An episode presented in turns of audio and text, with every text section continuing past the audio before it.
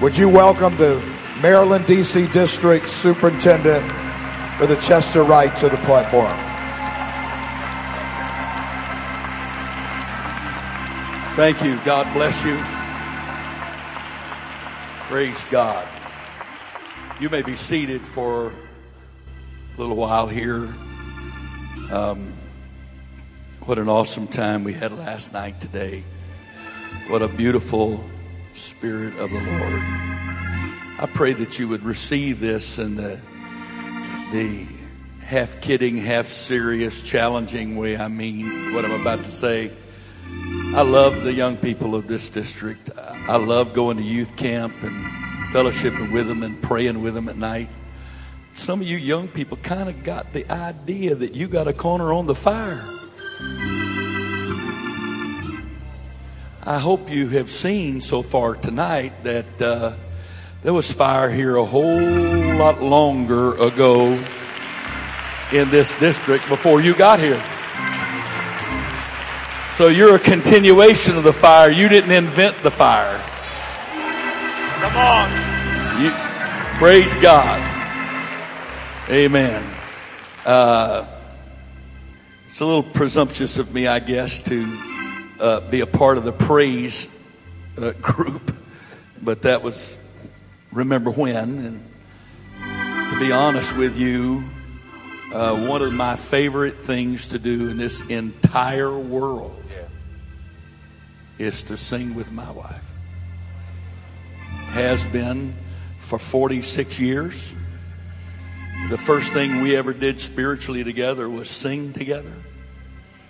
And uh, we still enjoy singing together.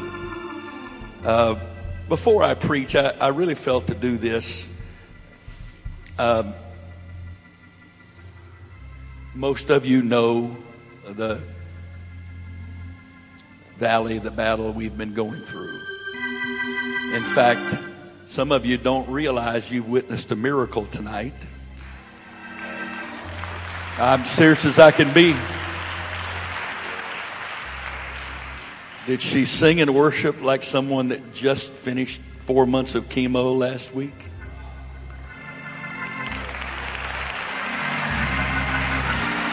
Amen. That's the Holy Ghost, my friend. That's what God can do. Doctors only can do so much, but look what God can do.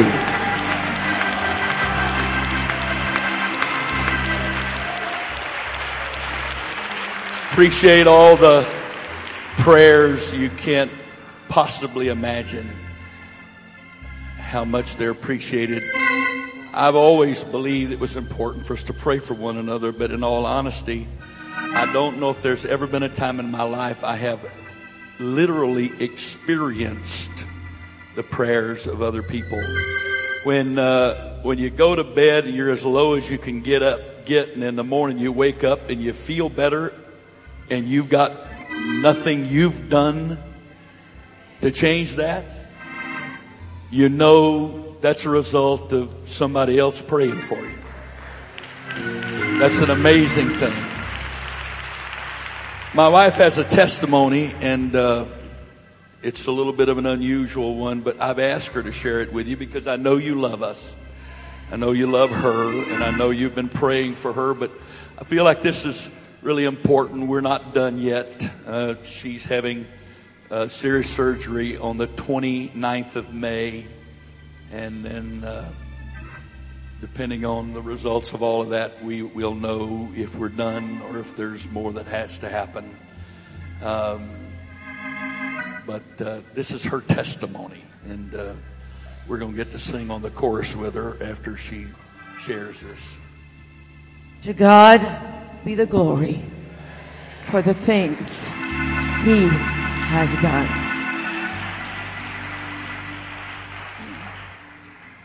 The morning that I re- we received the call from the doctor.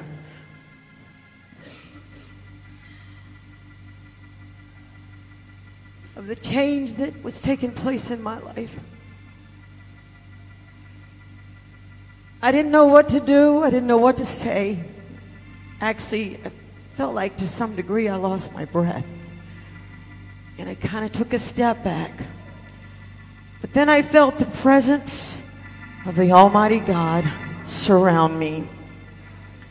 And I walked into my living room and I sat down at my piano, and the Lord gave me a song.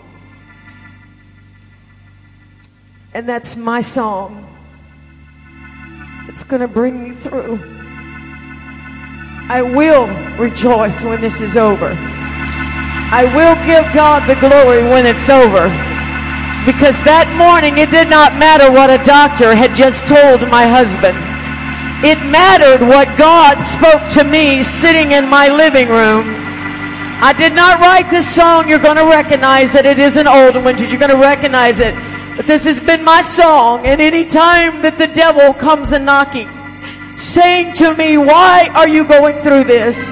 What have you done wrong? This is what I say to him. He lets me walk down roads of disappointment. He watches and he knows what's best for me.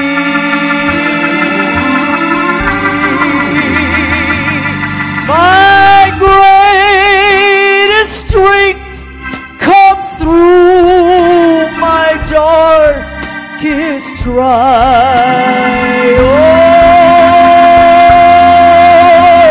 And my greatest joy is knowing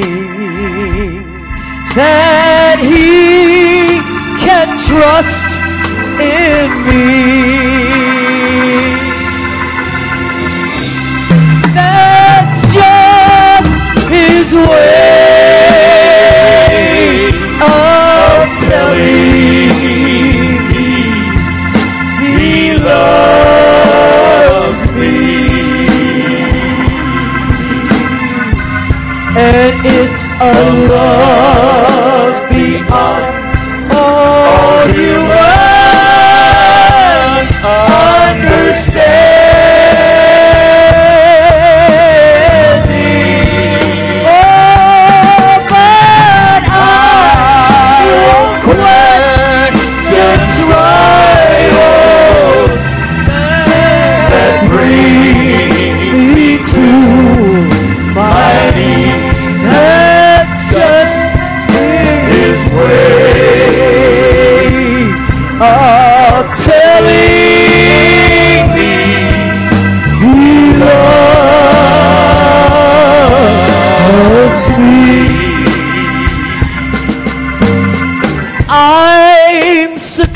successful walking through this dark valley.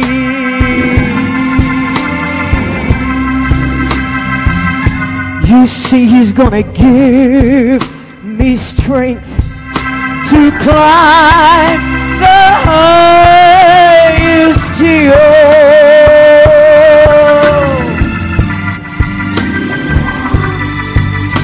The more The better he can me. Oh, change my life completely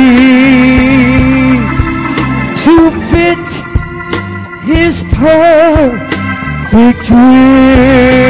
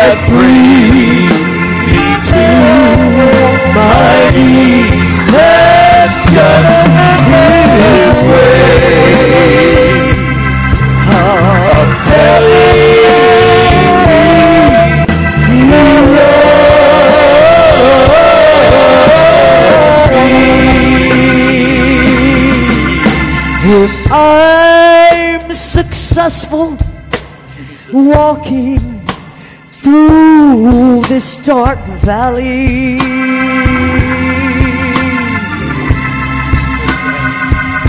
He's gonna give me strength to climb the highest hill.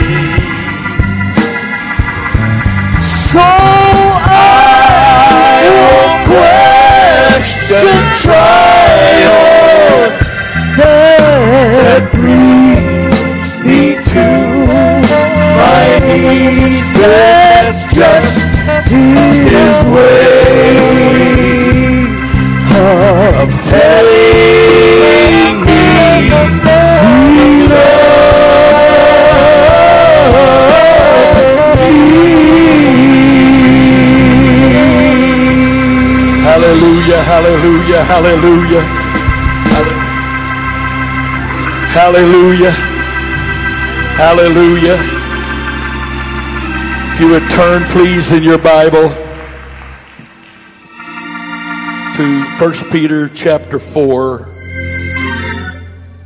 verse 12. I apologize to you, precious folks, that I didn't give you a title. Got my title this morning as my wife related a story to me. Drowned with a life jacket on. That's my title.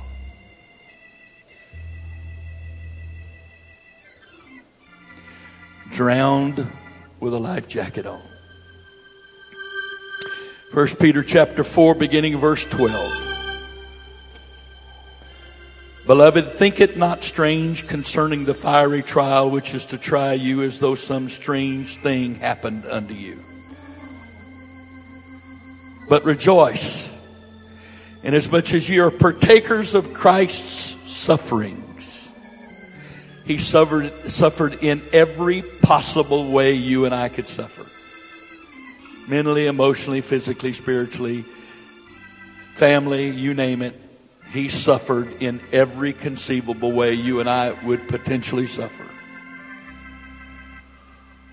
But rejoice in as much as you're partakers of Christ's sufferings, that when his glory shall be revealed, he may be glad also with exceeding, ye may be glad also with exceeding joy.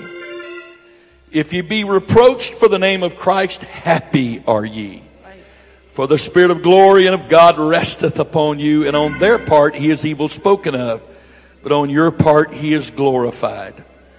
But let none of you suffer as a murderer, or as a thief, or as an evildoer, or as a busybody in other men's matters. So just as a side note, isn't it amazing the company that being a busybody keeps?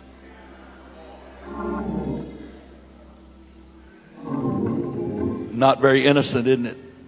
Of course, we have sophisticated ways to be busybodies today. It's called Facebook, Instagram.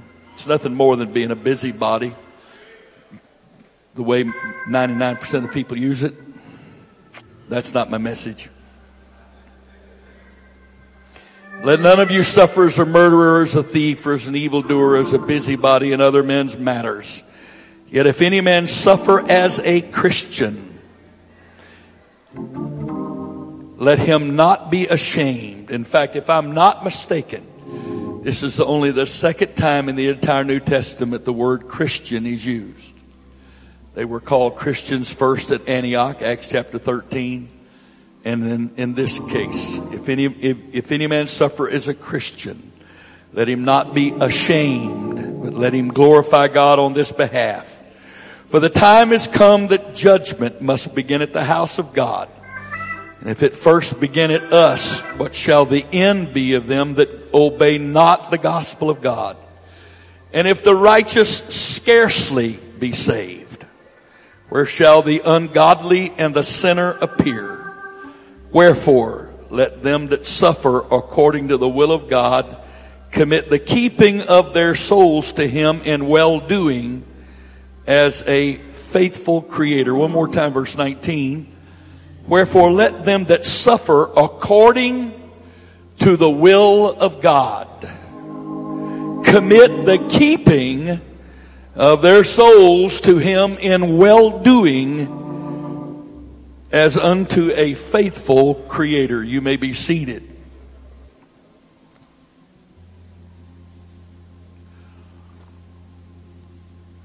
I was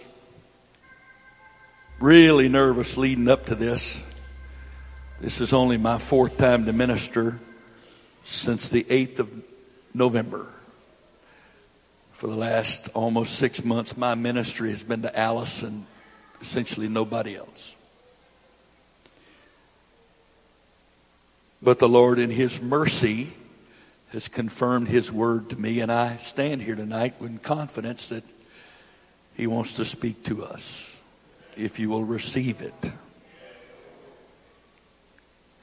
For some of you, as positive as, as, this message is and will be, and it is a positive message, for some of you, it will not be a positive message because it will be completely contrary to your goal and expectation for being a Christian.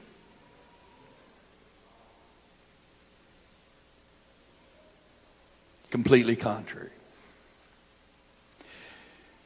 We have followed the last few days on uh, the iPad uh, the various news reports of the ferry that capsized off the coast of Korea with all those high schoolers on it. What a fiasco. It's not just a catastrophe, but it was a fiasco the professionals that should have known what to do in the case of emergency, how to evacuate that ship, get people off it safely, made wrong decisions in every step. And as I was praying and meditating and, and uh, doing some study this morning, my wife was reading and she said, Listen to this. They finally got inside the ferry. And they went into one room, and there were 41 girls in that room, all with life jackets on, drowned. And they're trying to get to another room that they're expecting very possibly could have 50 or more dead inside it, all with life jackets on. And you say, well, why, why was that? Because from what I understand, and my understanding may be off, but this is what I understand. When the ship first started capsizing, someone announced that everyone should go to a room or two rooms and stay there until they were given instructions to abandon ship. The problem was it capsized so much more quickly than they thought it was going to that there was never a chance to get those that went into those rooms off the ship. The ones that hadn't gone in those rooms, almost all of them have lived. The ones that went into those rooms drowned even though they were wearing a life jacket. They were on a holiday as a school group, group of high schoolers. I can imagine the excitement and the high energy that was there. This kind of a thing is so, it's, this kind of a thing is so rare, especially uh, the suddenness of it. Apparently, uh, from what I understand at this point, uh, the captain was not on the bridge, and the person that had the con gave an order to make a turn much too sharply for the speed they were going, and the ship did not have the uh, ability to stay upright because the center of gravity was too high up, et cetera, et cetera, with all the loading of the ship, of this ferry. And it went over and it just kept on going. And these kids thought they were doing what was right. They were trying to follow instructions. They ended up trapped, dying with a life jacket on. You say, what does that have to do with this message and these scriptures? Well, here we are. I, I, I can't speak for you, but I'm going to tell you, I have one goal in this life. Everything else is secondary. As long as I can remember, since I was a little, little child, and my very first Sunday of life, my mother took me to a United Pentecostal church. I was born on a Monday. She got out of the hospital and took me to church on Sunday. I have known anything else than this except for four years at the Naval Academy when I had to go to chapel because there wasn't an apostolic church in the area in Annapolis at the time. I haven't known anything else. As, as long as I can remember, as small as I can remember, my earliest memories was to be saved. At age 12, I received the baptism of the Holy Ghost. And that night, same night, was baptized in Jesus' name.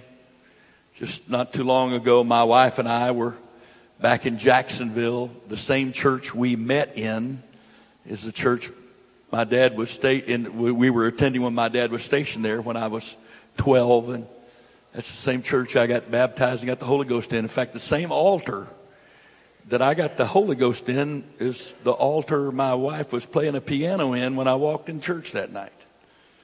That was a mighty altar.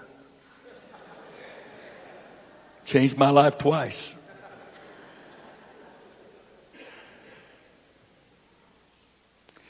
I want to go to heaven. In all transparency, I have to admit to you, sometimes I look at myself and the thoughts I'm having and the feelings I've got and some things that uh, I don't want to do, but I do, and some things I do want to do and I don't. And I, I say to myself, you're not acting right now like a person that wants to go to heaven. You say you want to go to heaven, but right at this moment, a person that wants to go to heaven wouldn't do this. Right at this moment, a person that wants to go to heaven would be doing this. I've got my life jacket on. That doesn't guarantee salvation.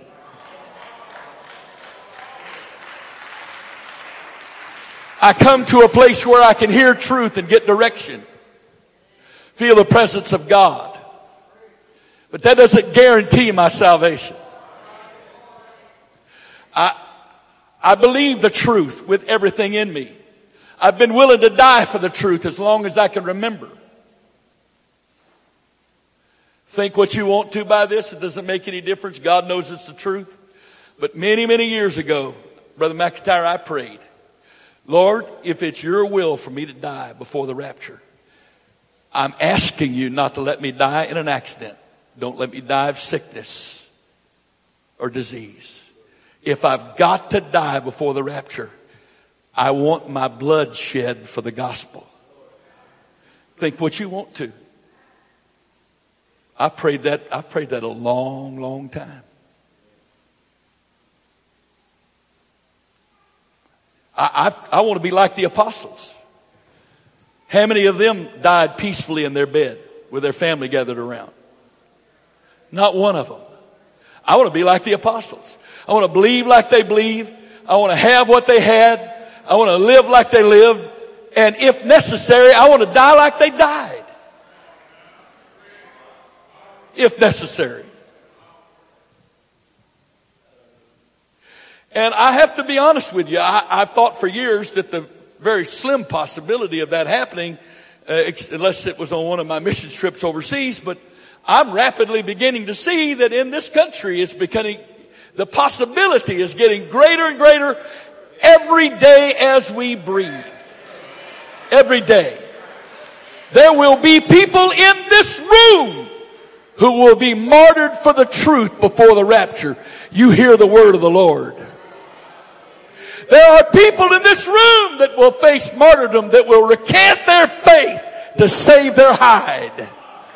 Life jacket on, but you're going to die in a place of salvation.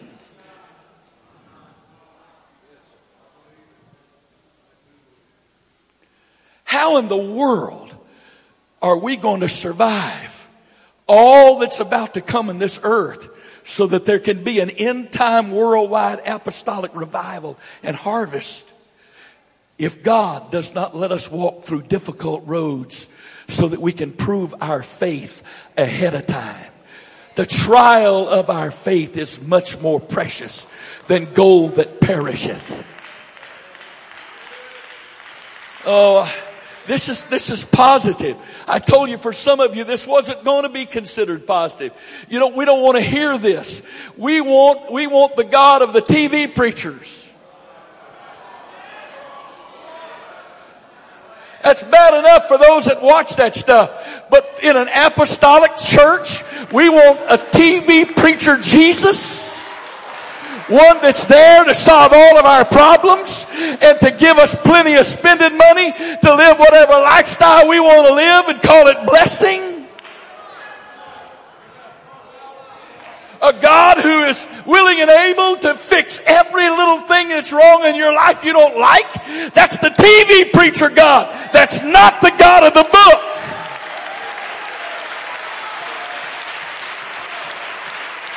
That's not the God of the Bible. How would you like, how would you, how would you like Paul's introduction to the Savior? Ananias, I want you to go down to the street called Straight. I got a fellow down there I need you to talk to. A couple of days ago, he and I met on the road. He met me. I already knew him. I want you to go and tell, pray for him he, he, so he can see again. And I want you to tell him how great things he's going to suffer for my name's sake.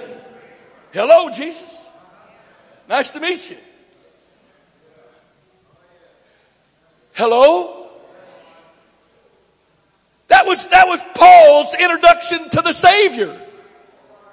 He's blind. All he's got is this vivid memory of a light and a voice.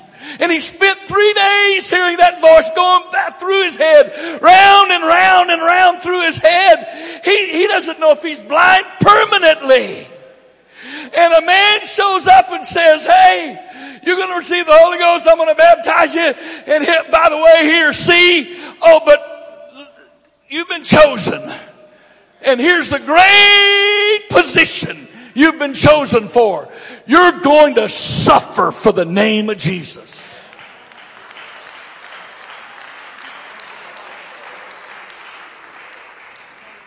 As the bishop preached last night, why do you think so many people who supposedly believe the truth are changing the truth and changing the message? Why? You know why they're doing that? They're doing it trying to build a crowd because they're trying to appeal to a people that want a TV preacher God. They don't want to suffer for his name's sake. They don't want to go through any trials or tests. They don't want to. They don't want to.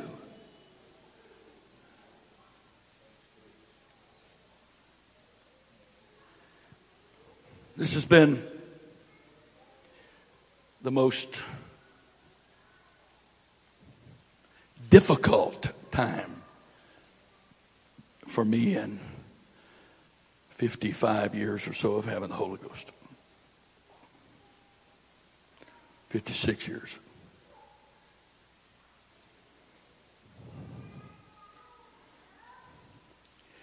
I am a prisoner of my revelations.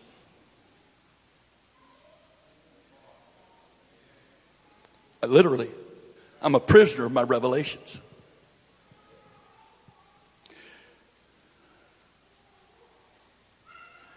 Ten years ago, 11 years ago, this past February, on my birthday morning,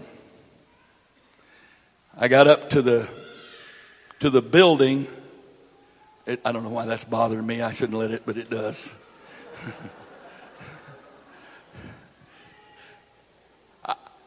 Brother Whaley, who was singing with us tonight, calls me at 8 o'clock in the morning on a Monday on my birthday, 2003, and says, Brother Wright, the, we were in that big snowstorm, remember? Big snowstorm, biggest one, storm of the century, whatever it was. He called me and said, The building's collapsed. I said, Sean, I don't feel like jokes this morning. And I was expecting him to say, Oh, brother, I'm just trying to kid. No, no. He got really quiet and he said, I really wish I was joking, Brother Wright, but the snow's collapsed the, the church building.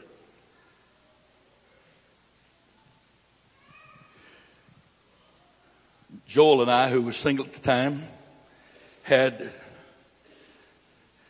had it had taken us six hours to dig a automobile wide path from our car to the road.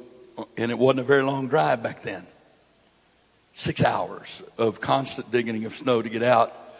And of course the plow came along and closed it up. So some i think you came and got us did you sean?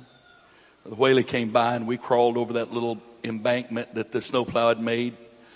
And we drove up. We couldn't even get in the parking lot. We had to park at the post office on the corner down the hill. And we walked up the road, walked up that hill and looked, and there was the building. It was collapsed, it was on the ground. I was.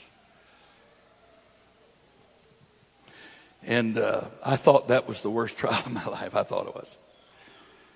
But in that trial, uh, about six months after I was going through that, the Lord taught me really how to have peace. He taught me the secret to having peace and how important it is to have peace. And it's a far more important thing for a child of God to have peace than it is for their problems to be solved. The Lord's not going to solve all my problems, but I can have peace in my problems. I can have peace in my trial. Sometimes he calms the storm, but more importantly, he'll give you peace in the storm.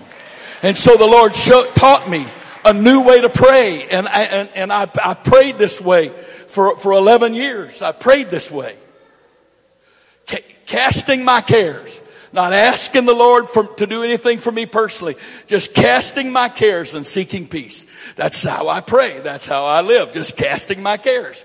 Because for me personally, whatever's going on in my life, He's my father. He loves me. He's in control. The devil didn't do this. He might been the, the, the, instrument that did it, but he can't do anything. He's on a leash. He's limited. My father has him under control. And anything it seems like he's done in my life, my father allowed it for his purposes and for the glory of the kingdom and for my salvation's sake.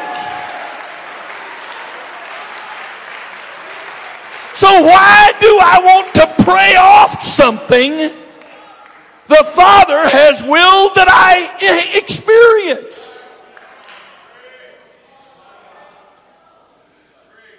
Why? Devil didn't do this. My father allowed this. I'm a child of God. There's no such thing as luck. There's no such thing as coincidence. There's no such thing as chance for a child of God. That may be true for everybody else in the world, but it's not true for me. I'm a child of God. My father, woo, my father is over everything. He's in control of everything and everybody as far as all that supernatural realm. The devil is a finite being. You can't compare him to the God that is before the beginning and after the ending, from everlasting to everlasting. You can't compare the devil to that. It is not the will of God for a child of God to be afraid of the devil, to be afraid of disease, to be afraid of sickness, to be afraid of financial problems, to be afraid of death. We're not called to do that. Hebrews 2 says he was crucified so that he, in giving his life, could set us free from the fear of death.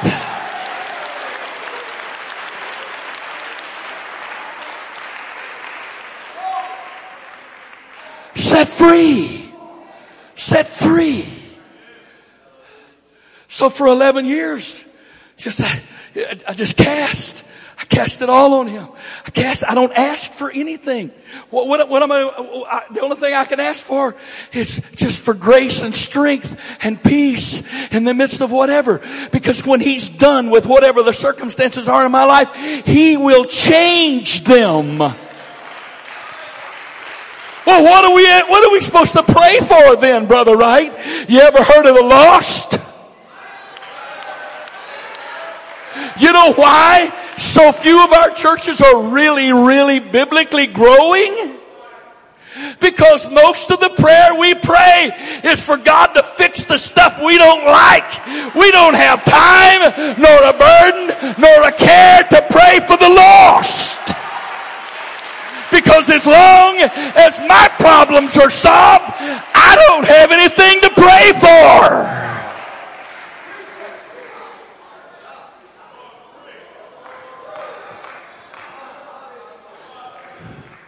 I love you. I, I lived that way a long, long, long time. I'm not being condemning of you. I did the best I could. That was all I knew to do. I did what I was raised to do. I was, I was, I did what I was taught to do. You know, God can change anything. Yeah, and He can prevent, prevent anything from happening. And if He allowed it, oh, oops, you know, we, we think prayers to fix all of God's oops. Oops. How'd that slip by me? Oops. How did that happen? Well, I can't do anything about it now till my people pray so that I can fix the ups. Is that your God? It's not my God.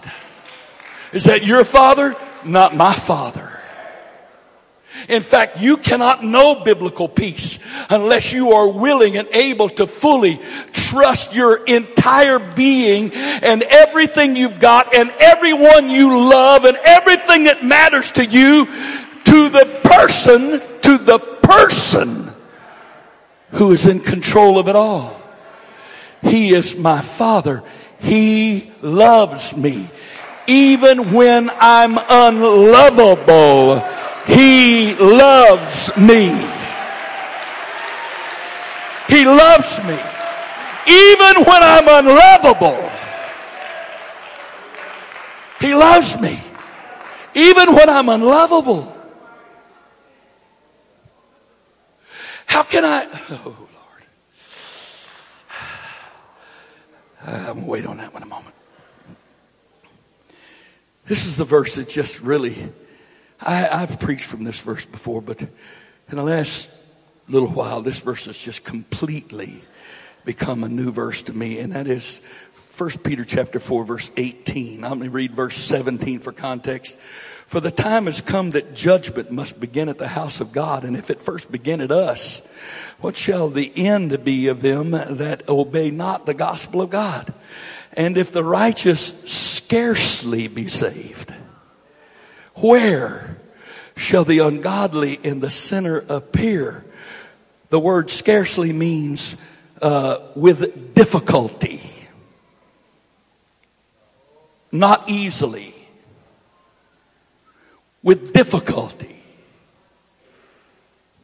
If the righteous scarcely be saved, strive that you may enter in. Well, brother, I, I can't save myself by effort. That's not what this is talking about.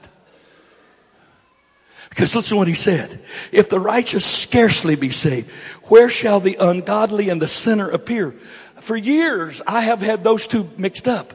I thought the ungodly were Christians that just weren't living the life of devotion they ought to. And the word sinner, I thought that meant for, was talking about unregenerated people. But as I got into looking, recently got into looking at those two words in the Greek a little more in depth, I, have come to the understanding, uh, it's the opposite. Because this word ungodly, listen to this. It is the, it's the negative, uh, it's, it's, it's irreverent by extension imper, impious or wicked, destitute of reverential, reverential awe toward God, condemning God, impious.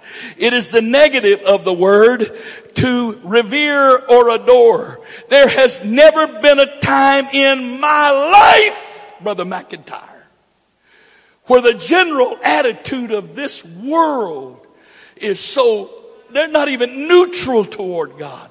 They're anti God. Mockers and scoffers. He said, Don't hide your candle under a bushel. Candle. He didn't say your hundred thousand candle power searchlight. He said, Your candle. If we lit a candle up here tonight, you might notice it, but it, it you just, okay, it's candle.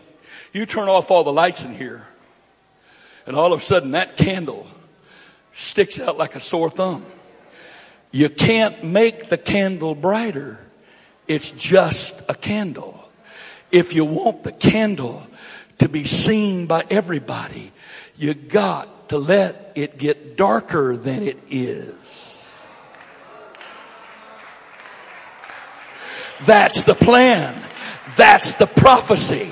If you want to sit around and wring your hands over how terrible everything is and how bad everything is going and what are we going to do about it? I'm going to tell you what we're going to do about it. Nothing.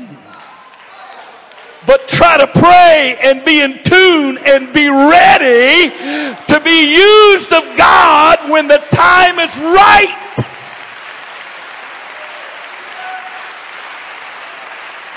It's got to get dark for the candle to be noticeable. Things have got to get bad.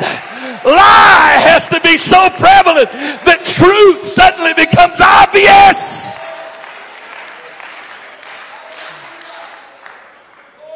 I think it was you, Brother Ryder, you, uh, Brother uh, McIntyre, you, Brother Reynolds, one or the other. Forgive me for not remembering, but I remember it being said. Uh, you, you, you know,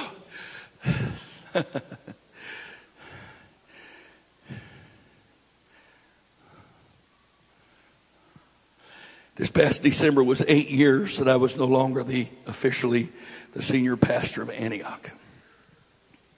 A whole lot of stuff changed when that took place. Some of you think that's just verbiage or whatever. No, it's really true. I'm not the pastor of Antioch. And even less so today than I've ever been. It's not the will of God to go back. Things changed. And doors that had never been open to me suddenly opened without me making any announcements. They just opened. Let me go in places preaching it. That was not an encouraging thing. It was not encouraging. It was not encouraging to go so many places that just defined their apostolic Christianity as having good church. Everybody just leaving church feeling good.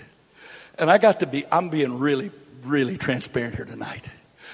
I, I, I got so sick of that. I, I, didn't even want to go anyplace anybody anymore. I, I, I, didn't want to go and have to just endure people going through the motions, having good church, just trying to feel good, just so that I could preach to them. It just got really, and I didn't quit because the Lord wouldn't let me, and I didn't want to be in trouble with Him. But I, I wasn't volunteering.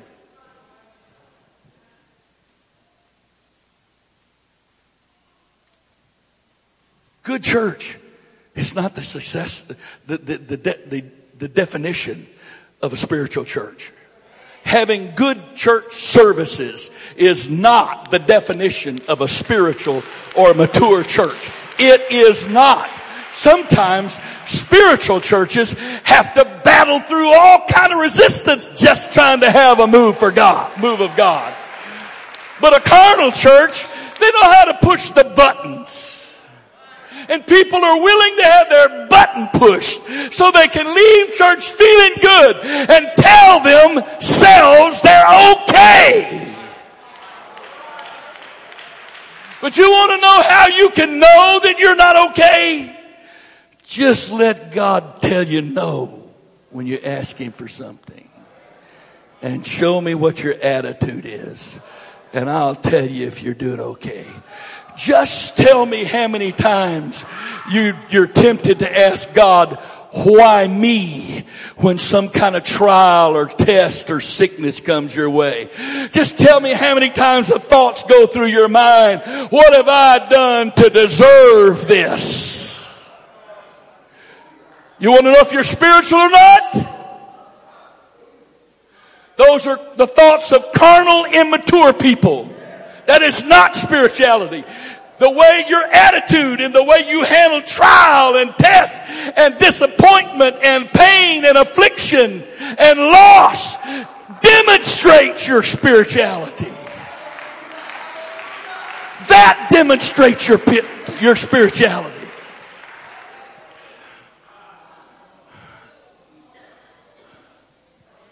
There's so many different ways that God can test us.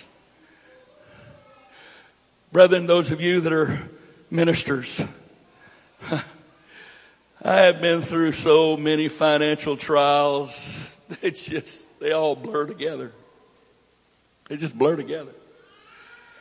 I've been through so many financial trials, they don't even blip on my radar screen anymore because they seem like a trial and in the last second he always comes through. So why am I going to get worked up over that? Well, I got a question. Why is he going to continue to test me financially? Pass that test. Maybe I should have struggled a little bit more and stayed in that test.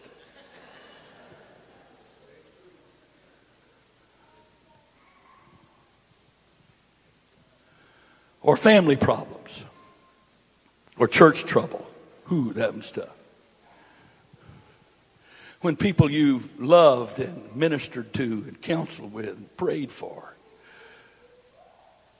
get crosswise and leave and you are you are the second person of the devil's trinity. You are you're you're only the only person worse than you is the devil himself. You are the devil incarnate and they they rue the day they ever met you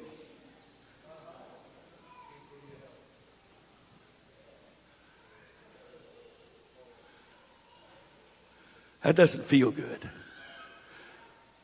And a man of God that doesn't learn how to deal with that without becoming hardened to it, but at the same time without letting it cripple him, that's the way to be tested. Try it. My mom and dad have both passed away.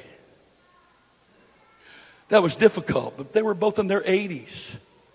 And, and I don't mean that in a negative sense of, well, oh, well. No, no. Uh, but both of them living into their 80s was a miracle. God answered prayer after prayer after prayer for them to make it that long. And sure, I would have loved to ha- ha- for them still to be around. But, but I'm thankful and I've got peace. I was standing by my dad's bedside just six hours before he passed and I couldn't, I couldn't talk. We were all gathered around his bed just singing. He was conscious. He was conscious up until about the last hour before he passed. He had a tube down his throat, but his eyes were, were, were open and you could see he was following the room. He knew what we were doing. Tears would come to his eyes as we'd sing certain songs. And I'm getting so choked up I can't even sing. And this voice said to me while I'm sitting by his bed holding his hand trying to sing, absent from the body is present from the Lord, with the Lord. And hear me, at that moment, the tears dried up. I've never had a tear come down my face again, even after he passed and at the funeral. After that moment, because you know what? My dad didn't cease to exist. I was raised in the Navy. We've lived in so many different houses. I understand packing up your stuff, moving to another house. I did that. I, I, my, my, sons, we both, both my sons have lived in the same city all their lives. I can't relate to that.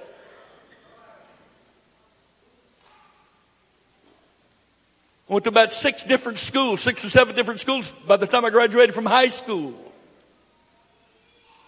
I understand pack it up. So when the Lord said absent from the body is present with the Lord, I know the scripture says the body is the tabernacle of God. It's a tabernacle. So my dad wasn't ceasing to be. My dad is consciously awake in the presence of Jesus this minute. I'm going to grieve for that. I miss him, but I'm not grieving for him. In fact, I've told my family, if I die, the person that prays the prayer to resurrect me, they're in trouble. Because when I, I'm serious, when I cross the finish line, don't pray me back across the line to have to cross it again. When I've made it, I want to make it. You're not praying me back for my sake, you're praying me back for your sake. Get over it.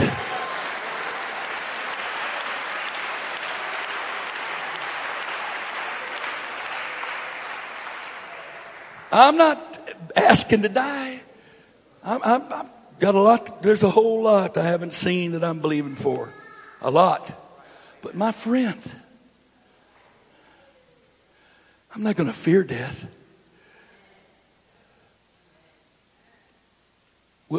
It's not my saying, but do you let the devil threaten you with heaven? He's stupid. You're going to threaten me with heaven? First of all, you don't have the power to kill me. But second of all, if I die, I'm going to heaven. My race is over with. No more race. No more pain. No more problems. I want to come back to this.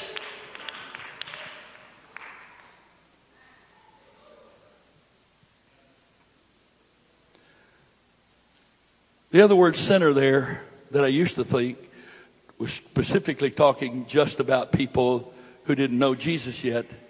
It's not. The words, the root word of the word sinner is to miss the mark. Literally to miss the mark. It is the person, you can't miss something you're not trying to hit.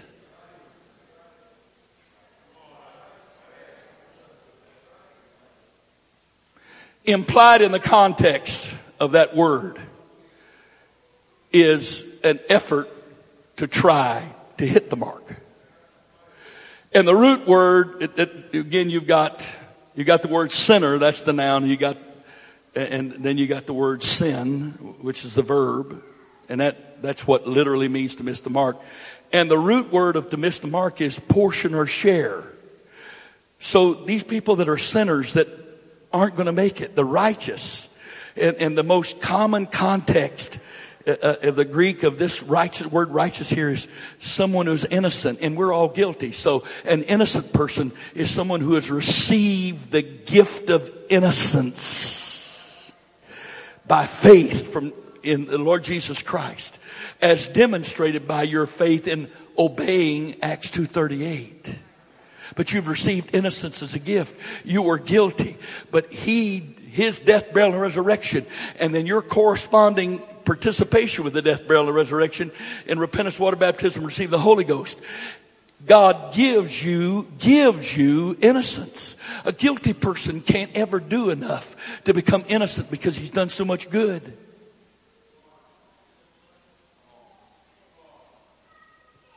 A guilty person can't do enough right to undo the wrong they've done.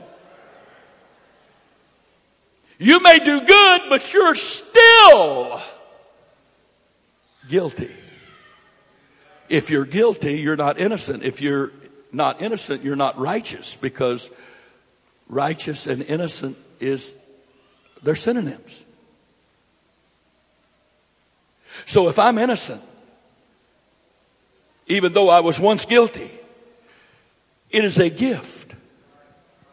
So if the righteous, those who have come so to the end of themselves, who have seen themselves to such a degree in the trials of their life that they understand they can't save themselves by what they do. I don't come to church to be saved. I come to church because I am saved. I don't pay my tithes to be saved. I pay my tithes because I am saved if I don't pay my tithes. I'm not lost because I don't pay my tithes.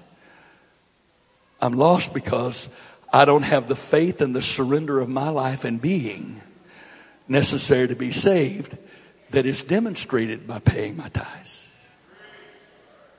If I don't come to church, I'm not lost because I don't come to church. I'm lost because I don't have the faithfulness and the commitment necessary in me to be saved that's demonstrated by my faithfulness to church. Because if coming to church saved you, then everybody that came faithfully to church would be saved because they, they come to church. If paying tithes saved you, then everybody that pays their tithes is saved.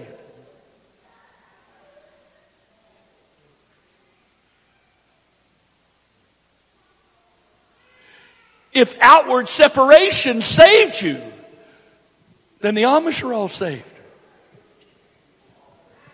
The Mennonites are saved. Because I got to be honest with you, if you want to measure all this compared to the good Mennonite, we look pretty worldly. Because we fit into this world a whole lot easier than the Amish and the Mennonite. So if outward separation alone saved you, we're backslid. But we don't practice outward separation to be saved. We practice outward separation as an outward indication of the salvation that is in us. Well, then you don't need to do that to be saved. No, no, no, no, no, no, you don't, you're missing the point. If it's in there, it's going to show outwardly. You can do it outwardly and it not be in there. But you can't have it in there and it not show outwardly.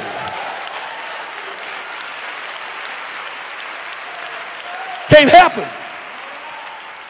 So I'm trying to hurry here. I, I, I knew all these other verses I, I studied. I, I wasn't going to get to them. Hear me. Look at the context of 1 Peter 4:18 in the scriptures I read tonight. 1 Peter 4:18 is in the context of suffering with Christ. So what is the message of 1 Peter 4:18 in the context of suffering? The message is that my suffering brings me to the end of my goodness the end of my strength, the, the end of my ability to do right on my own. So that I realize that I can't possibly ever be good enough to save me. So I cast myself upon the Savior to save me. Years ago, I was studying John 15 5. Jesus said, Without me, ye can do nothing. And I said, Lord, I, my mind believes that, but I, my actions don't, don't, don't really prove that I believe that. My actions don't really demonstrate I believe that. And he said, You're right. Because if you believe that verse, you'd pray like you believed it. See why trial has got to come? I've got to go through enough trial that there's no way for me to cope on my own in that trial.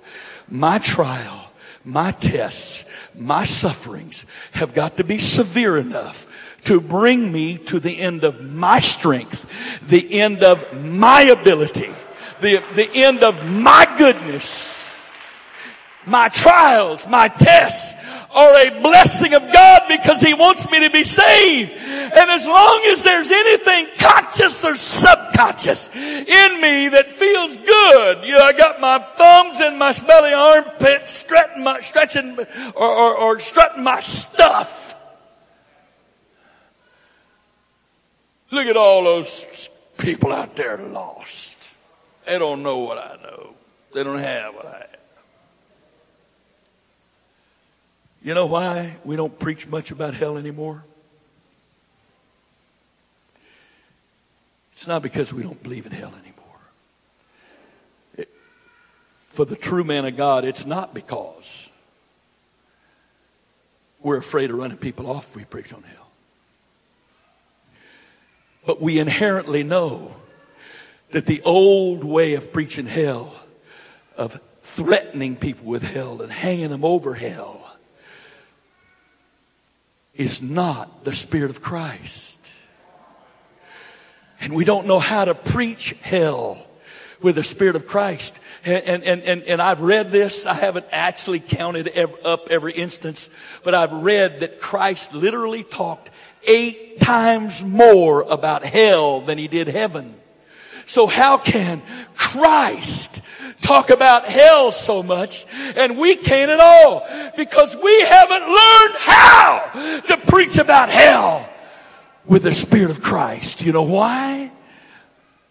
Because we haven't come to our, the end of ourselves far enough to be able to plead with them not to go rather than threatening them with going if they don't do what we're saying.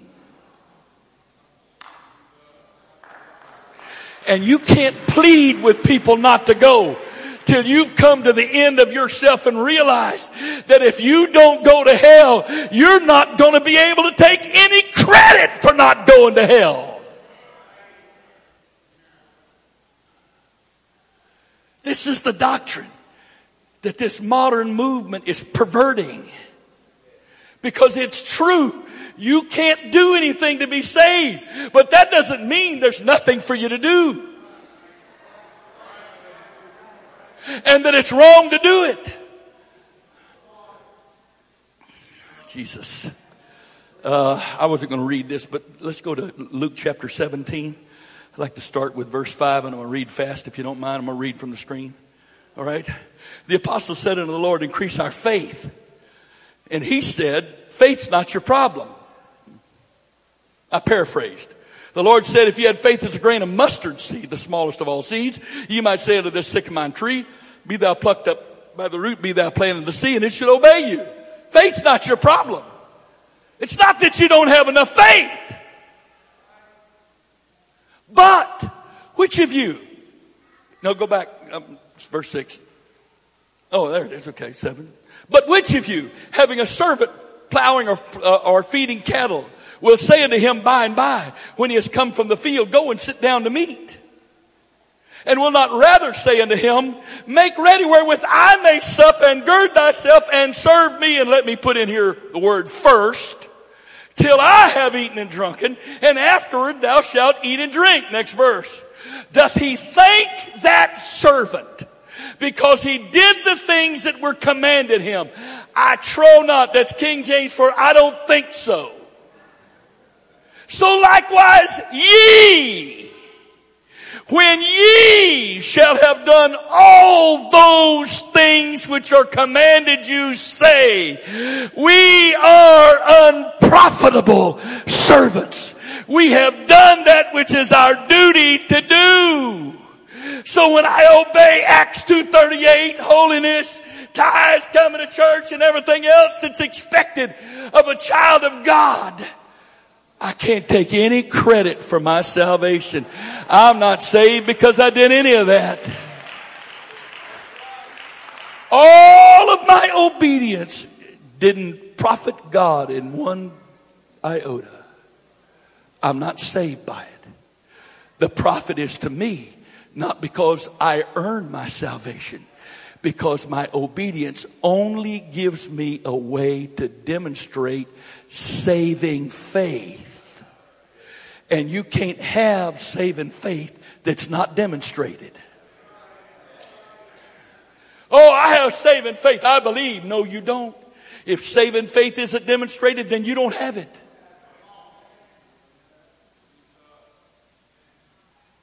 You can live a religious life without saving faith.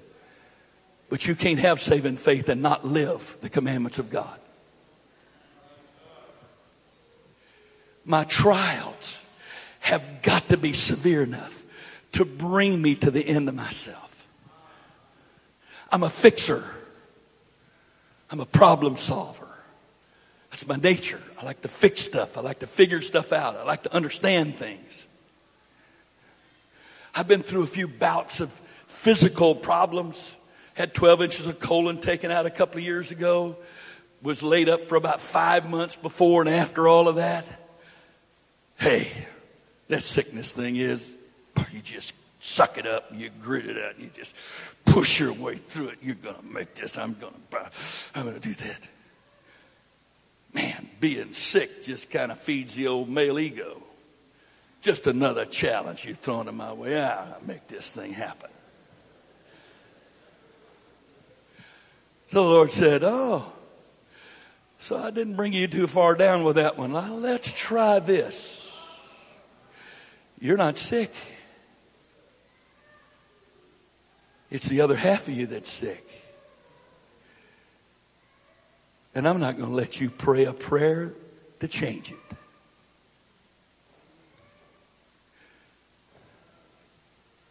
I'm not going to let you do anything but just be a shoulder to cry on. Seems like, and I'm happy for it to be the case, but the last six months, I'm the chauffeur and the bodyguard. I accompany to every hospital, every hospital visit, every doctor's appointment, sit there it, it, with every procedure in or out of the room as I'm allowed to. I take her to the bank. I would take her to the grocery store. I do all of that. That's my ministry. I'm happy to do it because that's all He'll let me do. I know how to receive a word from God. I know what the voice of the voice of God sounds like. And the Bible says faith comes by hearing, hearing by the word of God. And you don't go around speaking words God didn't give you. That's lying. That's prophesying out of your own heart. And God curses that. So I can't go put my hand on my wife's head and say, I rebuke you cancer in Jesus' name. I wasn't given a word to do that. Can't do it. Won't let me do it. I know when I've got a word when I don't don't have a word. He let me know in the beginning this wasn't going to give me a word. Wait a minute. You're emasculating me spiritually and naturally here. You've taken the other half of myself and put her in potentially a life or death situation and told me, watch. What are you doing to me, God? I haven't been able to bring you to the end any other way. I'm bringing you to the end of you. Everything you that defines you to you, I'm making it null and void in this situation. Why? Not trying to humiliate me. Not trying to hurt me. Trying to save me. trying to save me. And growth is coming to the end of myself. I'm going to read really quickly. I'm trying to be through here. I appreciate your patience. But I believe you can sense the Holy Ghost is saying something. I'm looking at faces that are going, oh, oh, that's what's going on. Some of us have given up on prayer because prayer doesn't work. You're right. When your father decides that he's going to bring you to the end of you so that he can save you, because as long as you're trying, you've got any ability to do it yourself. When your father decides, okay, that's enough. I've done all I can do with everything else. Now it's nitty gritty time. I'm bringing you to the end of you. When your father decides that, you either give up on him or give up on you. You're going to do one or the other.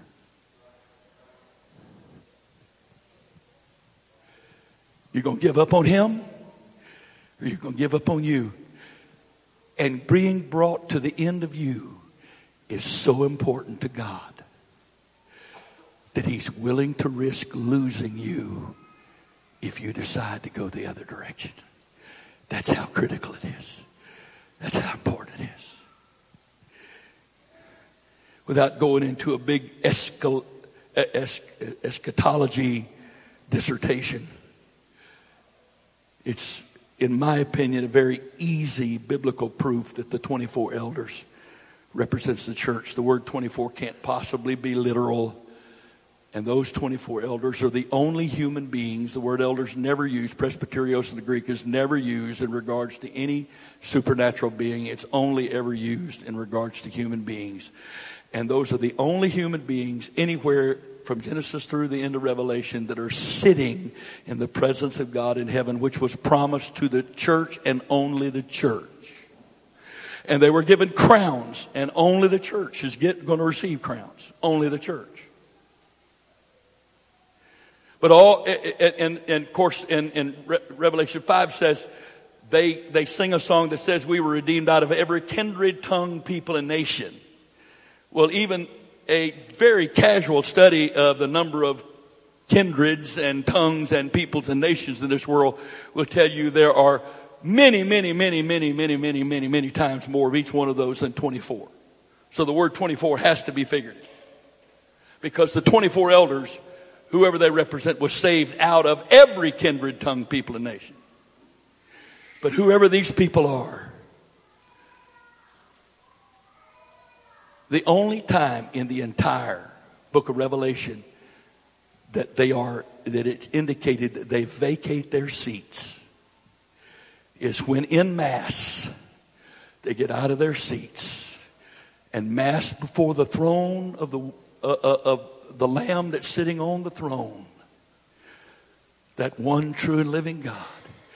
And they take those crowns of life, that crown of victory, that Stephanos, not diademia, which is a crown of royalty. That's what Jesus wears. But we are promised crowns of Stephanos, crowns of victories, victory, victor's crowns. And in mass, that group that's represented by the 24 elders falls prostrate before the throne and casts their crowns at his feet, saying, You are worthy. You know what they're saying?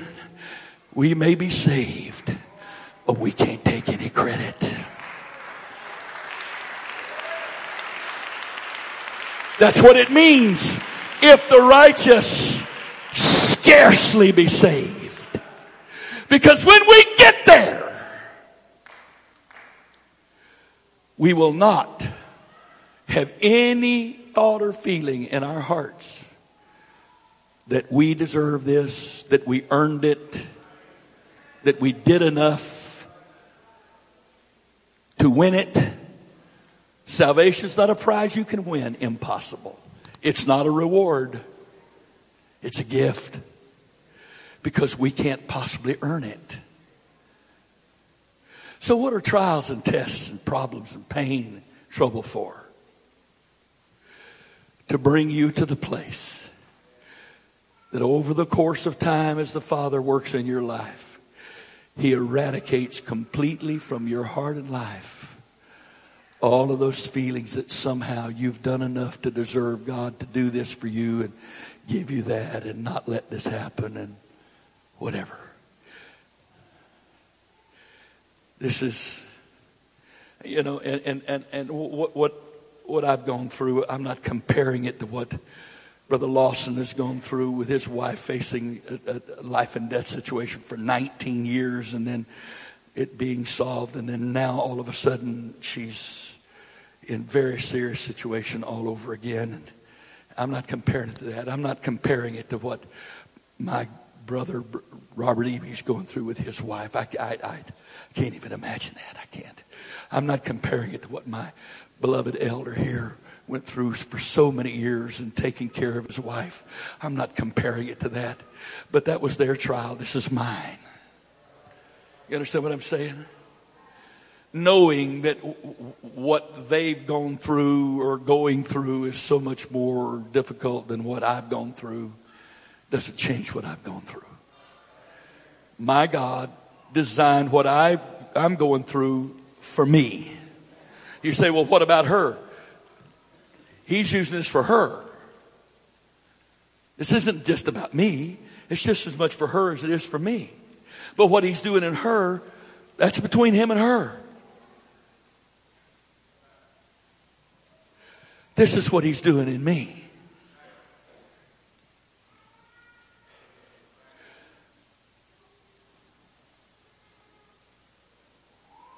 Never been lower. Never felt weaker. Never felt more hopeless of my right and ability to be saved. And to God be the glory. Because I didn't do that to me. I didn't get me there. I'm not ready to pronounce the work is done. Only my Father knows when the work's done.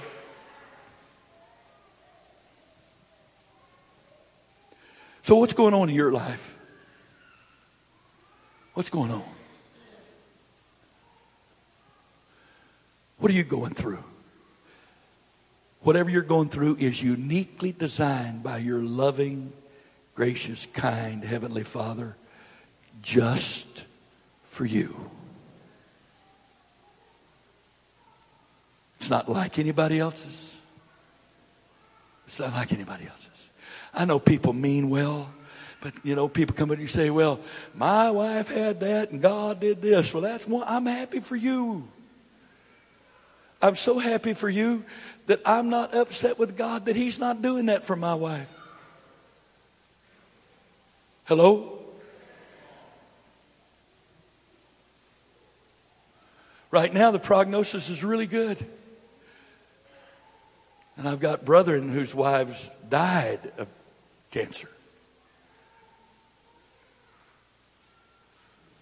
Every person's trial test is uniquely designed by their Father for them for the purpose of bringing you to a place where you can be saved. And why is it scarcely be saved or hard, hardly saved or saved through uh, amplified says saved? I think it says Uh, one of the translations I read today said, saved through strenuous effort. Not strenuous effort to be saved, but the, the great trial of living through trials.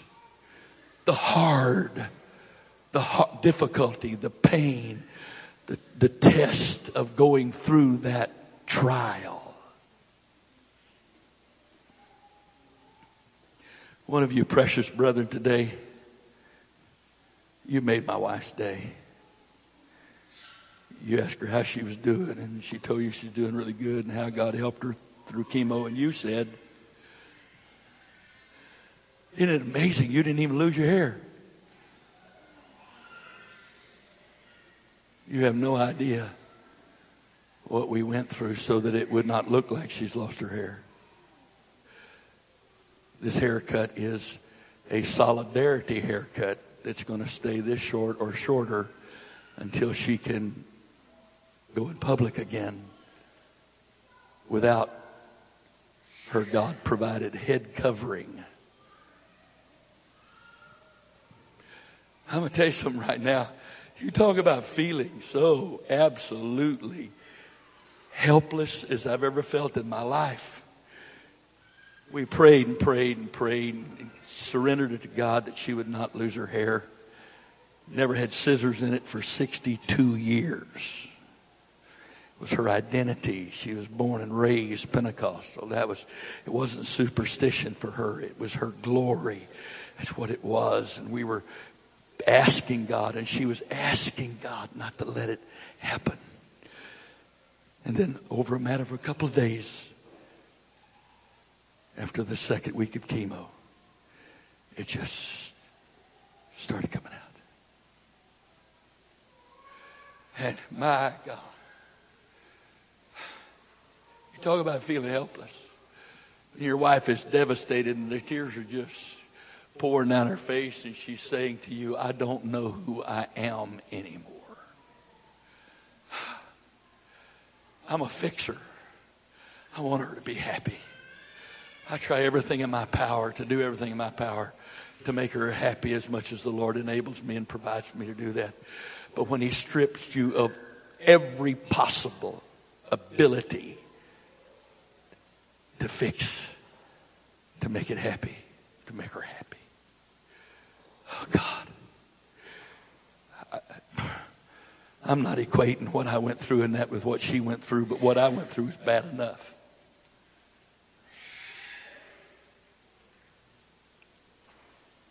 Why? It's easy to ask why. It's easy to ask, why, God? Why'd you allow this? We're Pentecostal. We don't believe in this. Look at all the scripture on this. God, why? This is in your power. Why? It's easy to ask that.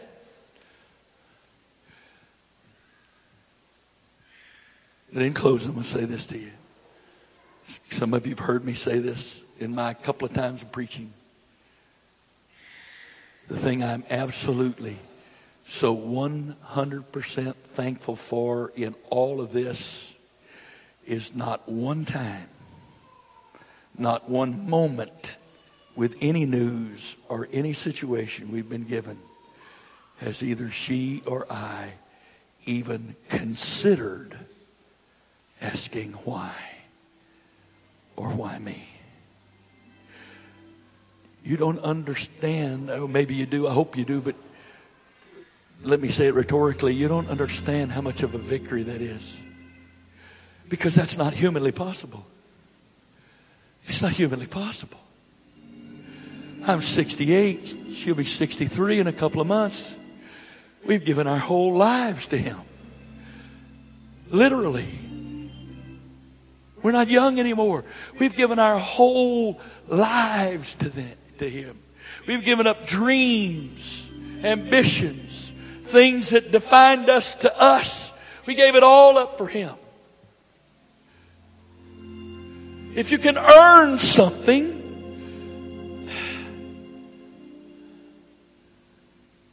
maybe uh, if, if, if you could earn something, I think we might, might have earned something. As absolutely foolish as that sounds to even utter rhetorically.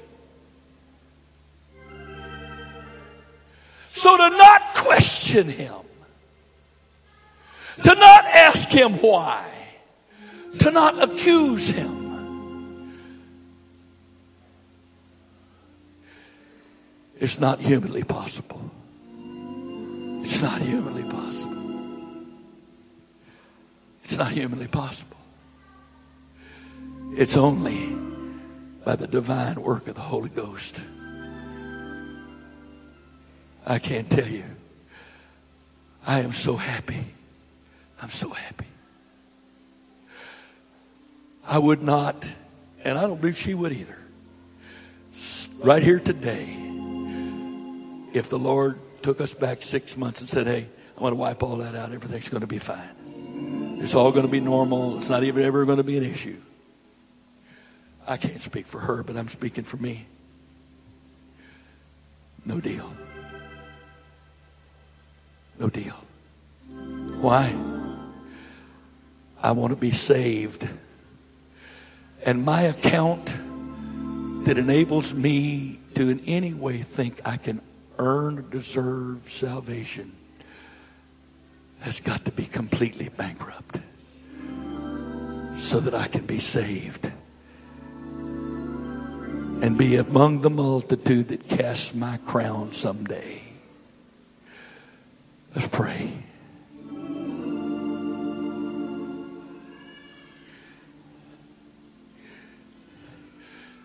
If nobody else in this room knows how much this was a word from God, I do. If nobody else in this room knows how much this was God and not human, I do. I do. I've never been emptier in my life. I've never had less to say in my life. I've never in my life been in a situation where I didn't want to preach. I didn't want to preach. I don't want to minister. I was so empty. God emptied me of me. Whether or not I stay empty of me, it's all going to be dependent upon how I walk from this place, this time and this place forward. Some of you precious folks, and I'm not saying this critically, but there are some folks that need to be repenting to Jesus and begging his forgiveness because some of you have been angry with him. Some of you pointed your finger in his face. Some of you have accused him of doing you wrong. Some of you have accused him of letting him down. Some of you are accusing him right now, right now, letting you down. Why aren't you doing this? And why have you let this happen? And why hasn't this changed? And, and I prayed and I prayed and you haven't fixed this and nothing. No, no, no, no, no, no. There's not one book in the Bible written by the Apostle Saul. Not one. Every book in the Bible that is attributed to Paul did not become, was not written till after Saul stopped being Saul and he became Paul. And the word Paul means end or small. God never used Paul to do all the great things he did through him till Paul came to the end, till Saul came to the end of himself and saw how small he was in God's eyes and his own eyes the Lord said to King Saul, While you were small in your eyes, I could use you. But now, you've gotten impressed with yourself. I'm para- paraphrasing. When you were small in your eyes, I could use you. But you've gotten impressed with yourself. And I can't use you. And now you've gotten so big in your britches that instead of pleasing me, you're pleasing people and expecting me to accept that's okay. No, I'm done with you, Saul. I'm done with you. Come on, the Holy Ghost is trying to do something here right now. I know what time it is, and you've been so patient with me, and I've tried not to take advantage of your patience. But I'm telling you right now, the Holy Ghost is trying to do something in our midst. He's trying to do something in your heart. For some of you, He's trying to pull the scales back from your eyes and let you see what's really going on in your life. Not what you think is going on, not why you think it's going on, but because your Heavenly Father loves you so much, He's in charge. And He's willing to do whatever's necessary to bring you to the end of you so that he can be everything. The verse was read today. No flesh is going to glory in his presence. The Greek word glory means to boast or brag. No flesh is going to brag in the presence of God. No flesh is going to take the credit for what is done for, to, or through them. No flesh. And your Father loves you so much that whatever He's got to let you go through to bring you to that place, He's willing to do it. Whether you pray where you are, whether you kneel where you are, whether you come to the front and pray, can we please pray? Your Father loves you. There's not a person in this room that's not going through some kind of trial. There's not a person in this room that's not going through a test. Your test may be different than anybody else's test, but it's uniquely designed for you.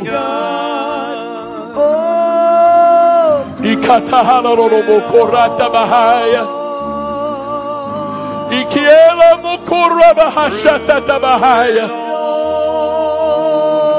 In the name of Jesus. In the name of Jesus. How can the healer let you be sick? How can the supplier let you be in need and not give it to you? How can the deliverer let you be bound? How can the joy of the Lord and the Lord of joy let you be depressed and discouraged? How? to trust in Jesus. How can the deliverer let you struggle with yourself and with flesh? How? How can he? Because he loves you that much. He wants to save you. He wants to save me. He wants to save you. He wants to save me. Come on, can we go just a little farther? Come on.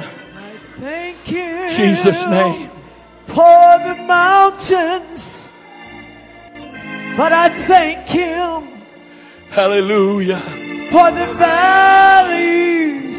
I thank Him for the storms He's brought me through.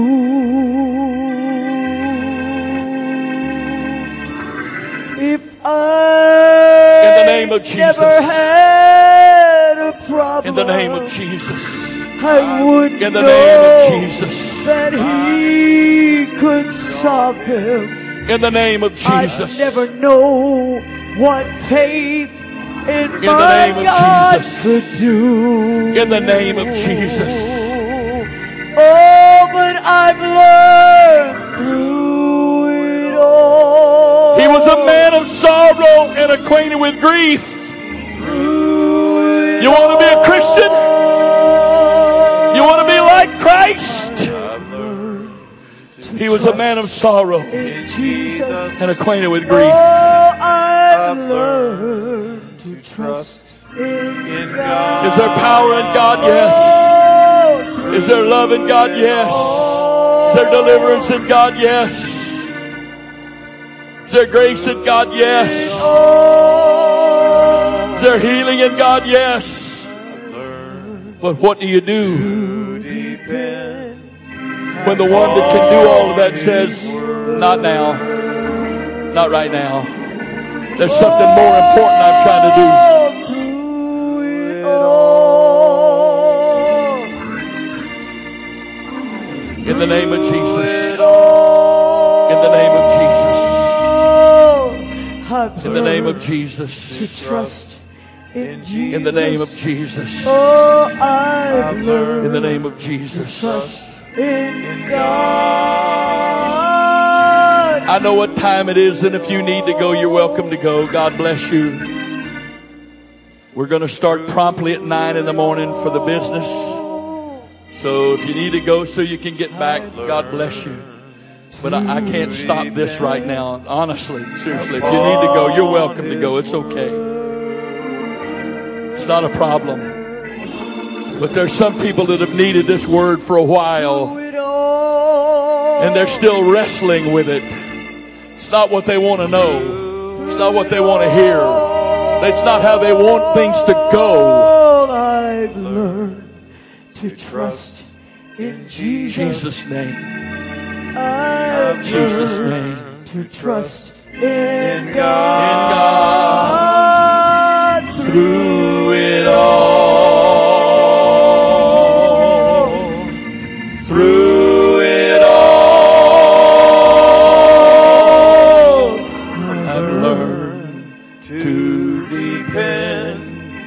Upon His word.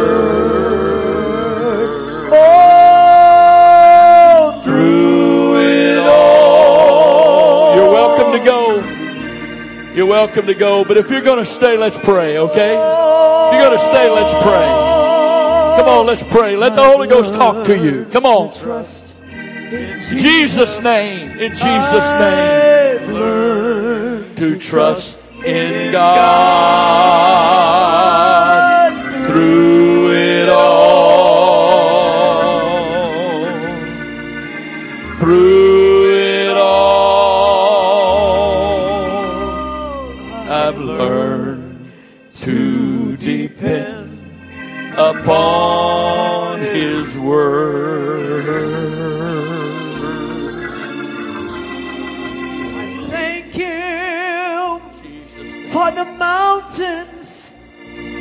But I thank you for the valleys, and I thank him the for name of the storms he's brought me through. In the name of Jesus. In the name of Jesus. If I never name had of a